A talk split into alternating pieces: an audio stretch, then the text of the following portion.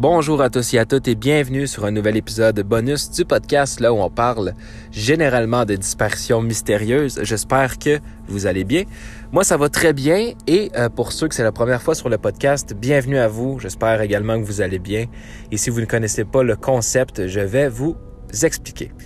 Volatiliser, c'est un podcast où on parle de disparitions mystérieuses. Il y a 10 épisodes par saison. Présentement, on a 5 saisons et la saison 6 sort le 19 mai. faut savoir que, euh, vu qu'on a 5 saisons de sortie, ça veut dire qu'il y a 50 dossiers de personnes disparues disponibles sur le podcast. Il y en a deux qui ont été retrouvés, entre autres Luca Tranche et euh, Holly Clark. Euh, comme j'ai expliqué, la saison 6 va sortir le 19 mai, le premier épisode de la saison 6, et ça va être un épisode aux trois jours comme à l'habitude. Entre chaque saison, on fait des épisodes bonus comme c'est le cas aujourd'hui. Et dans ces épisodes bonus-là, on parle de d'autres sujets qui n'ont pas nécessairement rapport avec les euh, disparitions mystérieuses. Mais on peut parler, par exemple, entre autres, de, euh, de morts mystérieuses, de meurtres autant résolus que non résolus, de corps qui n'ont jamais été identifiés. On peut parler de fusillades, de célébrités, des pires émissions de télévision, des pires écoles qui n'ont jamais existé, des pires chaînes YouTube, qui est euh, quelque chose que je vais commencer après la saison 6. Et euh, plein de mystères, en fait. On peut parler des, des, événements. Donc, on peut parler, par exemple, du 11 septembre. On peut parler de guerre mondiale, comme ça a été le cas l'épisode d'avant. Euh, donc, des histoires reliées à certains événements, euh, des histoires mystérieuses de personnes qui... Euh, bon, vous avez compris le concept. Et, euh, et aujourd'hui, il va s'agir du dossier de Danny Cas Casolaro. Donc, Danny Casolaro. et puis, j'espère que le podcast va vous plaire. Vous pouvez suivre le podcast sur Instagram et Facebook, Volatiliser Podcast. Même chose sur Twitter, Volatiliser TV. Euh, vous pouvez également suivre le podcast là, sur peu importe la plateforme où vous écoutez en ce moment, ce qui va vous permettre de recevoir une notification lorsque lorsqu'un épisode va sortir. De toute manière, ce n'est pas compliqué, c'est un épisode aux trois jours. Et euh, la saison, on termine dans le fond les épisodes bonus le 14 mai. Et on commence la saison le 19 mai. Parce qu'entre chaque transition, donc, lorsqu'on passe d'une saison aux épisodes bonus ou lorsqu'on passe des épisodes bonus à une saison, eh bien, euh, il y a cinq jours de congé pour vous permettre vraiment d'écouter les, épisodes euh, suivants, les euh, précédents en fait, pour vous laisser le temps d'écouter les épisodes et de vous préparer pour ce qui arrive. Donc, donc voilà, en gros, il reste, avec cet épisode, il reste quatre épisodes à sortir euh, donc, il va rester trois autres épisodes. Et je l'ai euh, confirmé dans l'épisode précédent. Il va avoir un autre mythe ou réalité. Et ça va être le dernier épisode bonus avant la saison 6. Pour ceux qui ne connaissent pas mythe ou réalité, en fait, c'est euh, parce que je dis toujours dans l'intro qu'il n'y a pas de fiction sur le podcast. Tout ce qu'on parle sur le podcast est vrai, c'est des vraies histoires. La seule fiction qu'il peut avoir, c'est dans la, notre série Mythe ou réalité. En fait, on décortique des légendes urbaines plus ou moins connues ensemble et dans ces euh, podcasts-là, en fait, un peu plus tard, je vous dévoile si la légende est basée sur des faits réels ou si ça a été inventé de toutes pièces par quelqu'un ou par quelque chose, là, euh, une organisation, peu importe, euh, il y a des années. Donc, donc voilà.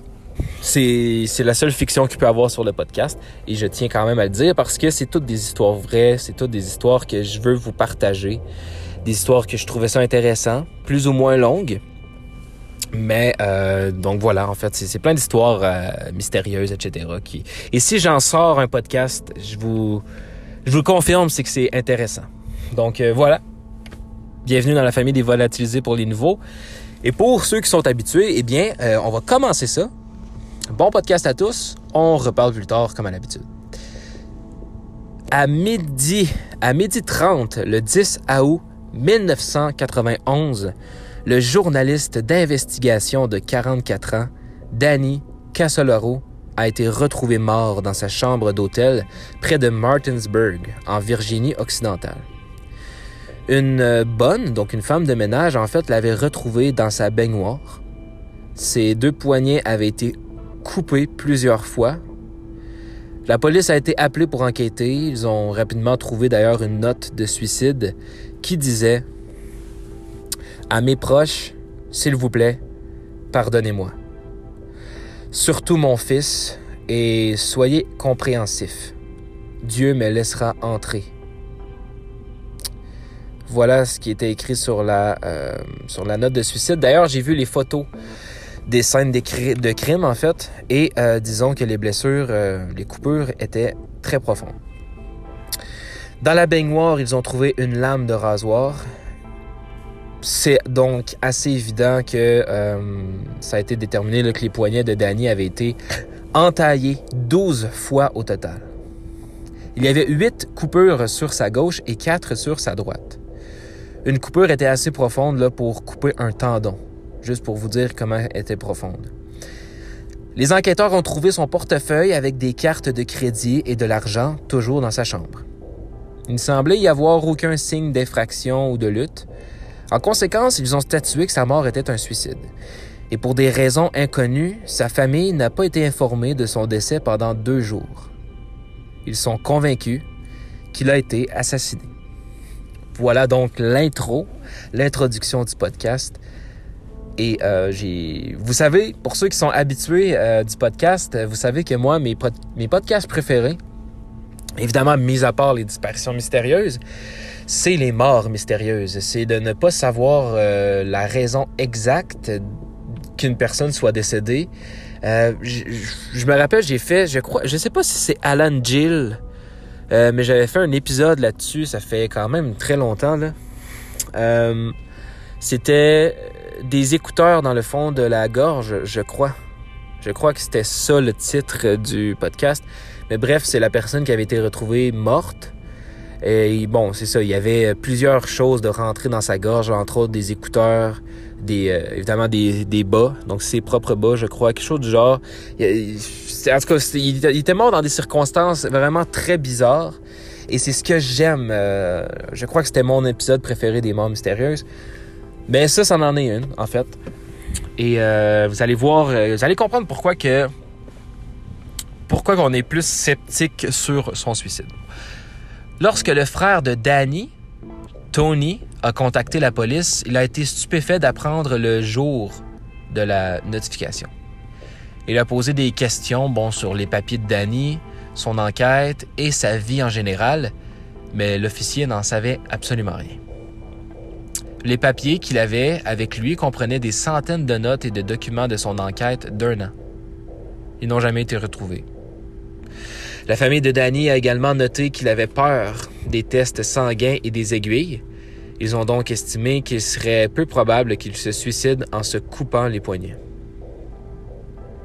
Quelques jours seulement avant sa mort, il a dit à plusieurs amis qu'il était sur le point de briser l'histoire sur laquelle euh, il enquêtait. En gros, il, était, il disait à ses amis qu'il était vraiment sur le point de résoudre la fameuse enquête euh, sur laquelle il, enquêtait en fait depuis un moment. Ça a commencé comme une enquête sur un vol de logiciels informatiques mais cependant, ça s'est rapidement transformé en une enquête sur la corruption du gouvernement qui aurait impliqué des responsables du ministère américain de la Justice. Certains pensent qu'il a été tué parce qu'il en savait trop, ce qui serait quand, même très logique. Et je vous... Euh, peut-être un fait intéressant, je vous partage en fait que ça arrive extrêmement souvent, des trucs euh, politiques, euh, vraiment des, des, gens, des journalistes qui en savent trop, par exemple, euh, que ce soit sur une organisation criminelle ou que ce soit sur des gens politiques, ça arrive souvent, des gens qui disparaissent et qui sont soit retrouvés ou même plus souvent jamais retrouvés. Donc ça peut être des liens avec le cartel, par exemple, comme ça peut être des liens avec la politique dans tous les pays là, qui existent. c'est vraiment quelque chose d'extrêmement puissant, la politique. Et disons que beaucoup de journalistes se sont mis euh, dans, le, dans, le trouble. Et un peu même chose euh, comme, euh, comme Danny, qui lui était un enquêteur.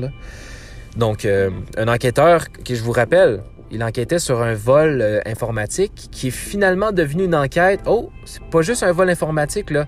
On parle d'un truc qui touche certains membres du gouvernement américain. Et bizarrement, juste avant qu'il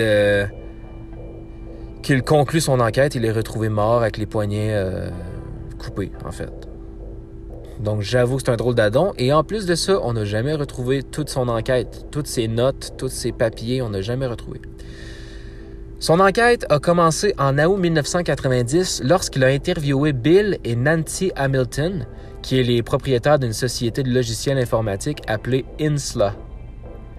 Ils avaient développé un programme puissant appelé Promise, qui aurait révolutionné la gestion de l'informatique pour les organismes chargés de l'application des lois. En 1980, le ministère américain de la Justice a acheté Promise pour gérer leurs millions de dossiers. Au départ, ça fonctionnait bien avec le ministère, mais cependant, au cours de la deuxième année de leur contrat de trois ans, le ministère de la Justice a commencé à retenir les paiements d'Insla. Ça a finalement conduit au dépôt de bilan d'Insla, et Bill et Nancy ont découvert que le gouvernement canadien avait acquis Promise, malgré le fait qu'ils ne l'ont pas vendu au Canada. Bill et Nancy ont parlé à Michael Riconosciuto, qui a affirmé avoir euh, travaillé avec la CIA sur de nombreux projets top secrets.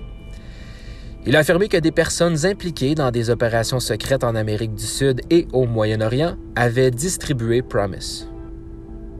Il a également affirmé que l'argent reçu de sa vente était utilisé pour d'autres opérations secrètes. En août 1989, le scandale INSLA est devenu connu du Congrès et le, comité judiciaire de la Chambre a ouvert une enquête officielle. Rico Noshioto a témoigné de sa connaissance de cette affaire et moins d'une semaine après avoir soumis sa déclaration sous serment au comité, il a, été arrêté pour trafic de drogue par des agents du ministère de la Justice. L'ancien procureur général Elliot Rickardson a également témoigné devant le comité. Après des mois d'enquête, Danny croyait avoir découvert un réseau peu recommandable de responsables américains, de membres du crime organisé et d'agents de renseignement. Il a appelé le réseau The Octopus. Il a affirmé qu'il était à l'origine de plusieurs scandales des années 1980, notamment le scandale Iron Contra, le scandale BCCI, l'affaire Beanie L et la surprise d'octobre désormais discréditée. Il était apparemment en contact avec plusieurs silhouettes sombres. Une semaine avant sa mort, Danny a dit à Tony, son frère, qu'il avait reçu de fréquentes menaces de mort. Il a également dit que, s'il mourait, Tony ne devrait pas croire que c'était un accident. Le 8 août 1991, il est, il est arrivé à Martinsburg avec plusieurs porte-documents prévoyant de rencontrer des informateurs et de conclure son enquête. Il a affirmé avoir suivi les finances de The Octopus et a estimé qu'un de ses nouveaux contacts fournirait de nouvelles preuves. Certains d'entre eux incluraient des impressions IRS de certaines personnes. La veille de sa mort, Danny a rencontré une autre source, William Turner, qui était un ancien employé d'un important sous-traitant de la défense. Et selon lui, il a remis des documents décrivant la corruption qui, selon Danny, était liée à The Octopus. Le lendemain, Danny était mort et le document de William manquait, ainsi que le reste des papiers de Danny. En raison de la controverse entourant la mort de Danny, les autorités de Virginie occidentale ont convoqué une enquête officielle qui comprenait une autopsie complète. Tony va affirmer que Danny avait été embaumé sans la permission de la famille. L'autopsie a confirmé que le saignement des coupures du poignet était la cause de sa mort. Ça suggère également qu'il n'était pas seul à ce moment-là. Plus précisément, il y avait une échymose sur son bras et sa tête. Et en plus de ça, le bout de trois de ses ongles manquait. Donc disons que ça ça l'a frappé. La famille de Danny a appris que sa chambre d'hôtel avait été nettoyée par une équipe de nettoyage professionnel le lendemain de sa mort. Ils ont rejeté par inadvertance des preuves importantes. Fait intéressant, l'un d'eux s'est souvenu d'avoir vu deux serviettes ensanglantées dans la salle de bain il semblait que quelqu'un avait essayé de nettoyer le sang du sol avant l'arrivée de l'équipe professionnelle. Une note de bas de page étrange à ce cas s'est produite lors des funérailles de Danny. Lors de l'enterrement, un officier militaire hautement décoré est apparu et a placé une médaille sur son cercueil. Personne ne sait qui il était, ni quel lien il pourrait avoir avec cette affaire. La famille de Danny et bien d'autres sont convaincus que son enquête sur Insla et le, ministère de la Justice l'a conduit à sa mort. Comme suspect, eh il y a plusieurs personnes euh, qui pensent que Danny a été assassiné par une agence gouvernementale clandestine secrète surnommée The Octopus, mais une telle présence n'est au moins pas confirmée. Sa famille pense qu'ils l'ont tué parce qu'il a trop appris au cours de son enquête sur Insla et le ministère américain de la Justice. Cette affaire a été diffusée pour la première fois euh, dans un épisode le 10 mars 1993, un épisode, si je, ne m'abuse, de Unsolved Mysteries. Il a déjà été mentionné dans le segment sur Doug, euh, Doug Johnston. Et l'histoire reste toujours non résolue au moment où on se parle. Voici l'histoire de Danny Casolaro. J'espère que cette histoire vous a plu. Euh, moi, c'est une histoire que que je trouve, euh, ben, je trouve ça triste. Je trouve ça dommage qu'on était vraiment sur le point euh, de résoudre une affaire. Il avait l'air vraiment fier même de, d'enfin résoudre cette affaire-là qui au final était beaucoup plus grande qu'il le croyait. Mais malheureusement, il n'aura jamais. Il était à seulement une journée de réussir et, euh, eh bien, avant qu'il soit trop tard, je crois aussi qu'il a été tué par, par The Octopus ou soit par euh, quelqu'un en lien avec le gouvernement, tout simplement. Donc, qu'est-ce qu'il ne ferait pas pour pour le pouvoir, en fait? C'est fou, là. Mais voilà, donc Danny est décédé malheureusement euh, depuis ce temps et l'enquête n'a jamais abouti parce qu'en fait, toutes les notes qu'il avait prises, toute l'enquête, tout ce qu'il y avait comme information a été euh, pris et probablement détruit. Donc, euh, en fait, l'enquête a été gâchée, tout simplement. Et on ignore toute information en lien avec ça. Donc je sais que c'est frustrant. En tout cas, moi, je sais pas ce que vous, ça vous fait, mais je trouve ça complètement frustrant, vraiment, qu'une personne donne tellement pour ça, pour résoudre quelque chose, pour euh, finalement euh, faire une justice là-dedans, tu sais. Mais que. Euh, mais qu'au final, tout a été gâché. Je trouve ça dommage. Mais, mais voilà, c'était l'histoire de Danny. Et puis nous, on se retrouve dans trois jours pour euh, un nouvel épisode. Un nouvel épisode bonus. Et euh, voilà, si là ne disparaissait pas, ça serait dommage de faire un podcast à votre sujet, puisque ce n'est pas une fierté de disparaître ou de commettre un crime quelconque. Encore une fois, vous pouvez rejoindre le podcast sur Facebook et Instagram, Volatiliser Podcast. Même chose sur Twitter, Volatiliser TV. Et euh, je vous rappelle qu'il reste trois épisodes avant, euh, avant le début de la saison 6 parce que ça commence le 19 mai. Pour moi, ça fait bizarre de dire 19 mai parce qu'au moment où j'enregistre, on est le 5 janvier. Donc, euh, c'est plus de 4 mois, c'est presque 5 mois même. C'est presque 5 mois d'avance. C'est mais, mais voilà, donc euh, que voulez-vous? J'ai enregistré beaucoup, beaucoup de podcasts et le fait de sortir tout aux trois jours, je trouve que c'est parfait parce que ça vous laisse quand même trois jours pour écouter un épisode. Et cinq jours, là, euh, après, mettons, après la saison, je vous laisse cinq jours pour finaliser euh, ce que vous n'avez pas écouté. Et même chose dans les épisodes bonus, je vous laisse cinq jours pour écouter les derniers épisodes que vous n'avez pas écoutés avant de commencer la nouvelle saison. Donc, euh, donc je trouve ça, je trouve que c'est parfait comme horaire. Un épisode aux trois jours. C'est quand même deux podcasts par semaine. C'est, euh, c'est pas trop. C'est ça, c'est pas trop. Je pense que ça vous laisse amplement le temps, trois jours quand même. Et, les épisodes bonus sont souvent courts, Donc, vous vous prenez un petit 20 minutes, là, honnêtement, un petit 20, 25 minutes, 30 minutes gros max. Et à chaque trois jours, et puis vous, euh, allez, euh, pouvoir écouter tous les, épisodes. Donc vraiment, tout est correct. C'est sûr que j'essaie d'avoir beaucoup plus d'informations durant les saisons officielles de, de volatiliser. J'essaie quand même que le podcast soit vraiment intéressant, qu'il soit plus que plus de recherches, qu'il y ait vraiment plus d'informations.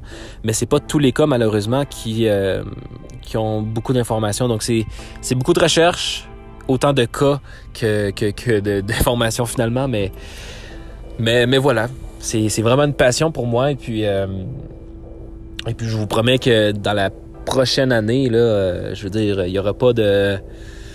il y, aura pas de, de, retard. Là. Je, suis, euh, je suis convaincu.